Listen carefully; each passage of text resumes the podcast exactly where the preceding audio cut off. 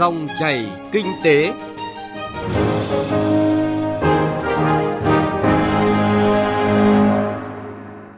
Biên tập viên Hà Nho và anh Tú xin chào quý vị và các bạn. Chương trình Dòng chảy kinh tế hôm nay, chúng tôi chuyển đến quý vị và các bạn những thông tin đáng chú ý. Gỡ điểm nghẽn, tăng tốc giải ngân vốn đầu tư công các dự án giao thông. Phỏng vấn ông Nguyễn Thiện Cảnh, Phó Cục trưởng phụ trách khu Đường sắt Việt Nam về tăng đầu tư hạ tầng, nâng cao sức cạnh tranh vận tải đường sắt. Đà Nẵng đẩy mạnh sáng tạo, thúc đẩy kinh tế số. Sau đây là nội dung chi tiết. Thưa quý vị và các bạn, hiện nay khó khăn nhất của ngành giao thông vận tải trong việc đầu tư xây dựng các dự án hạ tầng giao thông là mỏ vật liệu, nguyên vật liệu cát đá, đất đắp, trong khi nguồn vốn đầu tư công còn lại từ nay đến cuối năm cần giải ngân rất lớn, khoảng 45.000 tỷ đồng. Trong đó, lượng vốn từ nguồn vốn bố trí giải phóng mặt bằng cho các địa phương dự báo không đạt như yêu cầu.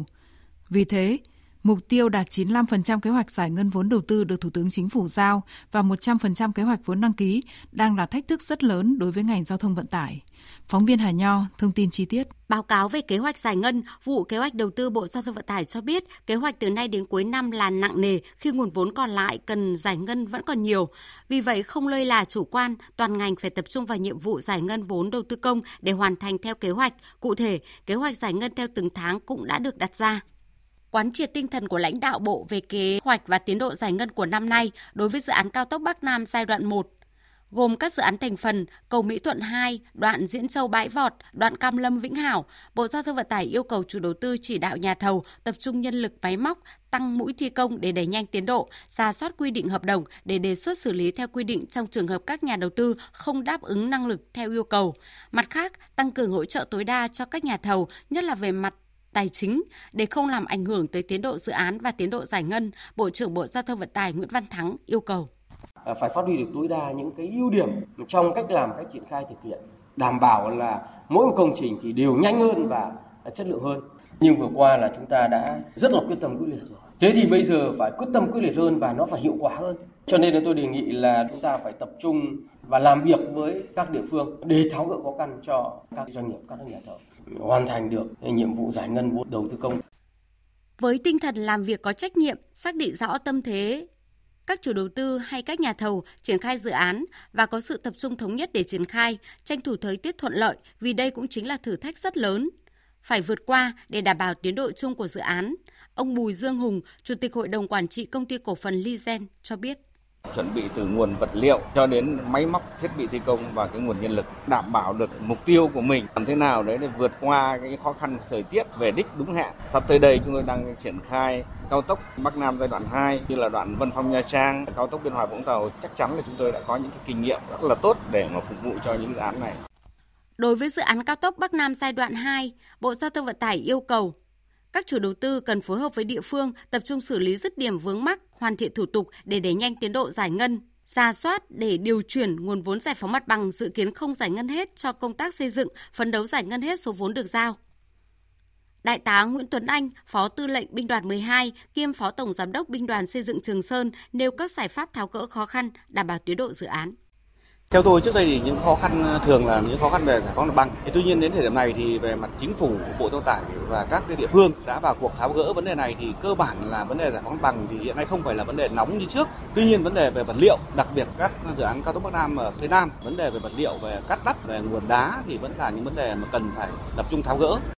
Quan trọng nhất là việc đồng hành cùng các nhà thầu để triển khai dự án đúng tiến độ trên tinh thần hỗ trợ tối đa. Ông Nguyễn Phi Long, Chủ tịch Hội đồng Quản trị Công ty Cổ phần Thành Hưng cho biết, Doanh nghiệp sẽ phối hợp với chủ đầu tư, các ban quản lý dự án và chính quyền địa phương chuẩn bị nguồn vật liệu cần thiết để thi công đảm bảo tiến độ. Và khi cần tăng tốc đẩy nhanh tiến độ của dự án 3K 4 kíp thì nhà thầu phải có đủ nhân sự, máy móc thiết bị hiện đại để thi công đẩy nhanh tiến độ. Ví dụ như các cái công nghệ như trạm, bê tông nhựa, rồi các cái thiết bị máy móc và nhân sự con người đào tạo phải bài bản cũng như trong cuộc sống sinh hoạt cho cán bộ công nhân viên để đảm bảo sức khỏe đáp ứng các yêu cầu thi công. Tổng kế hoạch vốn đầu tư công năm 2023 được Thủ tướng Chính phủ giao Bộ Giao thông Vận tải là 95.200 tỷ đồng, trong đó vốn từ chương trình phục hồi và phát triển kinh tế xã hội là hơn 54.000 tỷ đồng, vốn trung hạn là hơn 40.600 tỷ đồng. Tính đến hết tháng 8 năm nay, toàn ngành đã giải ngân được hơn 49.700 tỷ đồng, đạt 52% kế hoạch giao và đạt 95% kế hoạch chủ đầu tư đăng ký. Kết quả giải ngân này cao hơn 2 lần về giá trị và cao hơn 12% về tỷ lệ so với cùng kỳ năm ngoái. Tuy nhiên, để giải ngân số vốn còn lại trong quý 4 của năm nay rất cần sự phối hợp chặt chẽ hơn nữa của các nhà thầu, ban quản lý dự án và các địa phương trong giải quyết các vướng mắc đang đặt ra.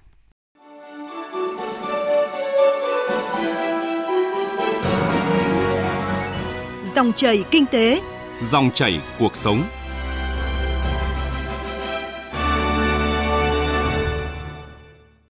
Thưa quý vị và các bạn, mạng lưới đường sắt Việt Nam với 7 tuyến tổng chiều dài hơn 3.100 km đến nay rất lạc hậu, thị phần chỉ chiếm khoảng hơn 1% hành khách và hàng hóa. Chính vì vậy, việc quy hoạch mạng lưới đường sắt được phê duyệt năm 2021 và kết luận năm 2023 của Bộ Chính trị đã xác định vị trí, vai trò, tầm quan trọng, sự cần thiết của vận tải đường sắt trong thời gian tới. Đáng chú ý là vấn đề đầu tư hạ tầng đường sắt theo quy hoạch như thế nào để tăng năng lực của phương thức vận tải quan trọng này. Phóng viên Hà Nho phỏng vấn ông Nguyễn Thiện Cảnh, Phó Cục trưởng phụ trách Cục Đường sắt Việt Nam về nội dung này. Mời quý vị và các bạn cùng nghe. Thưa ông, với vai trò của vận tải đường sắt hiện nay thì việc đầu tư hạ tầng cần chú trọng những cái yêu cầu như thế nào? Mạng lưới đường sắt Việt Nam thì có 7 tuyến, tổng chiều dài hơn 3.001 cây, 297 cái nhà ga được xây dựng và đưa vào khai thác khoảng trên 140 năm. Đến nay đánh giá chung là tương đối lạc hậu. Đến thời điểm này, lượng luân chuyển còn khoảng trên 1% của hàng cũng như trên 1% của khách là chiếm cái tỷ phần rất là bé. Và một trong những cái nguyên nhân là kết cấu hạ thuê lạc hậu về đầu tư nếu như tính từ 2010, 2011 đến 2020 hay là trong cái trung hạn 21 25 thì cái tỷ trọng đầu tư kết cấu hạ tầng cho đường sắt chỉ chiếm khoảng 4% trên cái tổng vốn đầu tư cho toàn ngành giao thông vận tải. Còn về cái bảo trì cũng chỉ đáp ứng được khoảng 40% so với chu cầu. Đầu tư mới thì không có thêm, rất là hạn chế so với các lĩnh vực khác. Còn về quy hoạch theo các kỳ quy hoạch trước đây là năm 2002 thì Thủ tướng Chính phủ đã duyệt một cái quy hoạch theo quyết định à, 06. Đến à, năm 2008 cũng có một cái quyết định phê duyệt quy hoạch tổng thể. Năm 2015 và được điều chỉnh tiếp Tuy nhiên, nhưng mà nói về kết cấu hạ tầng thì chỉ xây được khoảng 5,7 cây đoạn từ Hạ Long ra cảng Cái Lân. Quy hoạch của các thời kỳ trước là đều chưa thực hiện được. Và tháng à, 10 năm 2021 thì Thủ tướng mới phê duyệt quy hoạch mới quy hoạch mạng lưới bất động sản Việt Nam. Hiện nay thì cục đang triển khai bốn quy hoạch chuyên ngành từ quy hoạch tổng thể đấy và cũng kỳ vọng từ quy hoạch đấy, hết cái trung hạn này sẽ thực hiện theo các cái nguồn vốn đầu tư đã được cấp thì đến cái nghe kỳ trung hạn tới là một số cái dự án hiện nay chính phủ đang đẩy nhanh, đấy là cái dự án được sắt tốc độ cao Thưa ông, với quy hoạch mới được phê duyệt đã làm cái cơ sở như thế nào để đầu tư hạ tầng đường sắt tốt hơn trong giai đoạn tới ạ? Là về thể chế, luật đường sắt đầu tiên là được ban hành và có hiệu lực năm 2005. Thì trong đấy có những cái chính sách về khuyến khích phát triển kết cấu hạ tầng, ví dụ như là không thu tiền thuế đất đối với đất kết cấu hạ tầng đường sắt, đường sắt đô thị, miễn giảm thuế cho các cái doanh nghiệp kinh doanh kết cấu hạ tầng. Tuy nhiên, hiện nay là cục cũng đang được Bộ Giao thông Vận tải đánh giá cái tổng kết 5 năm thi hành luật đường sắt 2017 thì cũng có thấy rằng là những cái chính sách đấy cũng chưa thực đi vào được cuộc sống bởi vì nó còn chưa đồng bộ với các luật khác, ví dụ luật thuế thì mặc dù là trong chính sách là đã được ưu đãi được miễn giảm như luật thuế thì nó không có quy định. Luật thuế thì áp dụng theo luật đất đai, luật đất đai thì lại không có cái điều đấy, nên là hiện nay chưa đồng bộ. Và chính phủ hiện nay đang sửa luật đất đai thì cũng sang hướng đồng bộ dần là như thế. Còn về quy hoạch, mục tiêu đặt ra là trước mắt từ đây đến 2030 sẽ nâng cấp 7 cái tuyến đường sắt hiện có để làm sao mà khai thác tốt nhất. Xây mới một đoạn Hà Nội Hải Phòng trên cái đoạn tuyến Lào Cai Hà Nội Hải Phòng, nghiên cứu khởi công hai cái đoạn đường sắt tốc độ cao Hà Nội Vinh và Nha Trang Sài Gòn thì đấy là tôi nghĩ rằng là những cái bước đầu để triển khai quy hoạch và hiện nay thì Bộ Thông Vận tải đang tích cực quyết liệt để triển khai cái quy hoạch mà Thủ tướng phê duyệt. Thưa ông, chiến lược phát triển hạ tầng giao thông thì trong đó có lĩnh vực đường sắt thì đặt ra những cái kế hoạch cụ thể như thế nào và cục đường sắt Việt Nam triển khai kế hoạch đấy ra sao để có thể là đầu tư cho hạ tầng đường sắt ngày một cải thiện trong thời gian tới ạ? Gần đây nhất tháng 3 năm 2023, Bộ Chính trị đã có cái kết luận 49 là đánh giá thực hiện 10 à, năm kết luận 27 của Bộ Chính trị. Kết luận cũng chỉ ra rất là nhiều tồn tại hạn chế các cái nguyên nhân. Thế thì Bộ Chính trị cũng thống nhất cơ bản như cái quy hoạch của Thủ tướng phê duyệt ấy. Từ đây đến 2030 là tập trung đầu tư cho một số cái tuyến đường sắt ưu tiên như Lào Cai, Hà Nội, Hải Phòng, tuyến sắt tốc độ cao trên trục Bắc Nam mà hai đoạn Hà Nội, Vinh và Nha Trang, Sài Gòn. Và ưu tiên ờ, theo hướng là đầu tư đồng bộ hiện đại và tiếp tục nâng cấp các tuyến đường sắt hiện có. Thế thì triển khai cái kết luận đấy thì hiện nay Bộ đang giao cho Cục Đường sắt Việt Nam triển khai các cái quy hoạch kỹ thuật chuyên ngành, giao cho ban dự án đường sắt tổ chức nghiên cứu để triển khai các cái dự án ưu tiên đấy và Tổng công ty đường sắt Việt Nam đang trình Ủy ban quản lý vốn trình chính phủ cái đề án tái cơ cấu lại Tổng công ty đường sắt Việt Nam tức là đồng bộ cả từ quản lý nhà nước từ đầu tư xây dựng cho đến doanh nghiệp kinh doanh khai thác kết cấu hạ tầng đường sắt. Vâng ạ, xin cảm ơn ông ạ.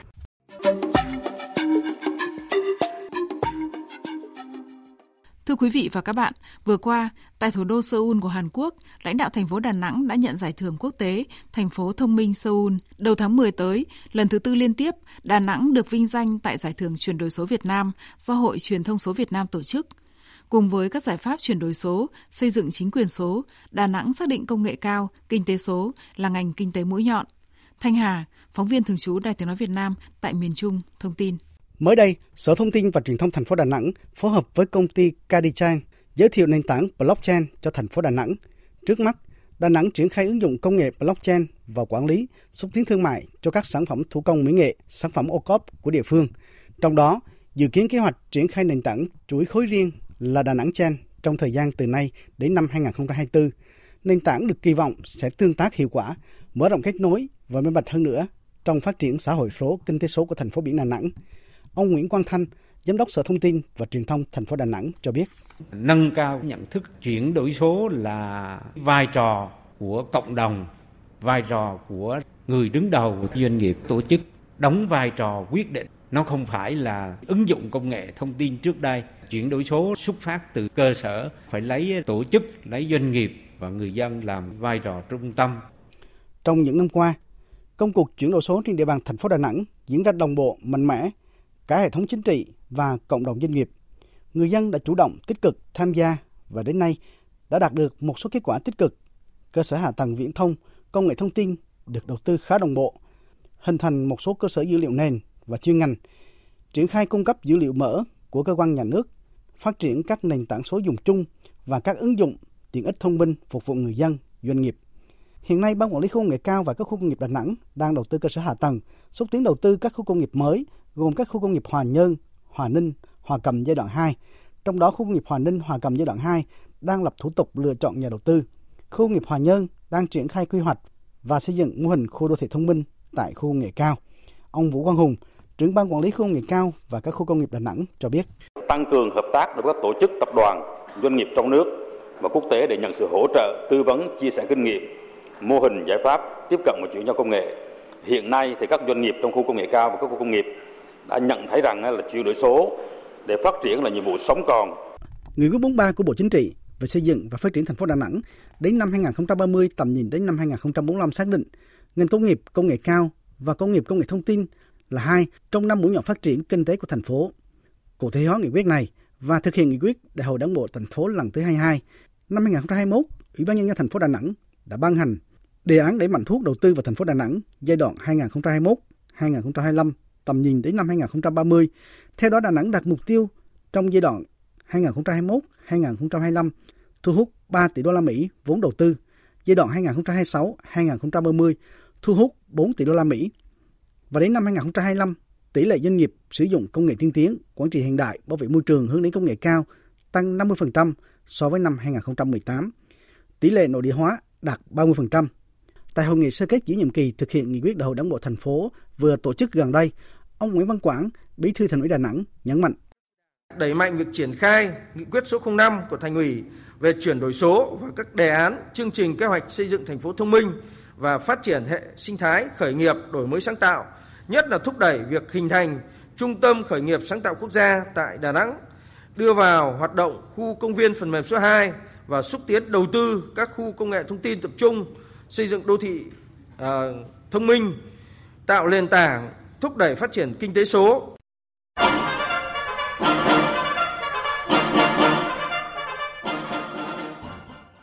Thưa quý vị và các bạn, nội dung thông tin về các sáng tạo thúc đẩy kinh tế số tại Đà Nẵng vừa rồi cũng đã kết thúc chương trình Dòng chảy kinh tế hôm nay. Chương trình do biên tập viên Hà Nho và nhóm phóng viên kinh tế thực hiện. Cảm ơn quý vị và các bạn đã chú ý lắng nghe.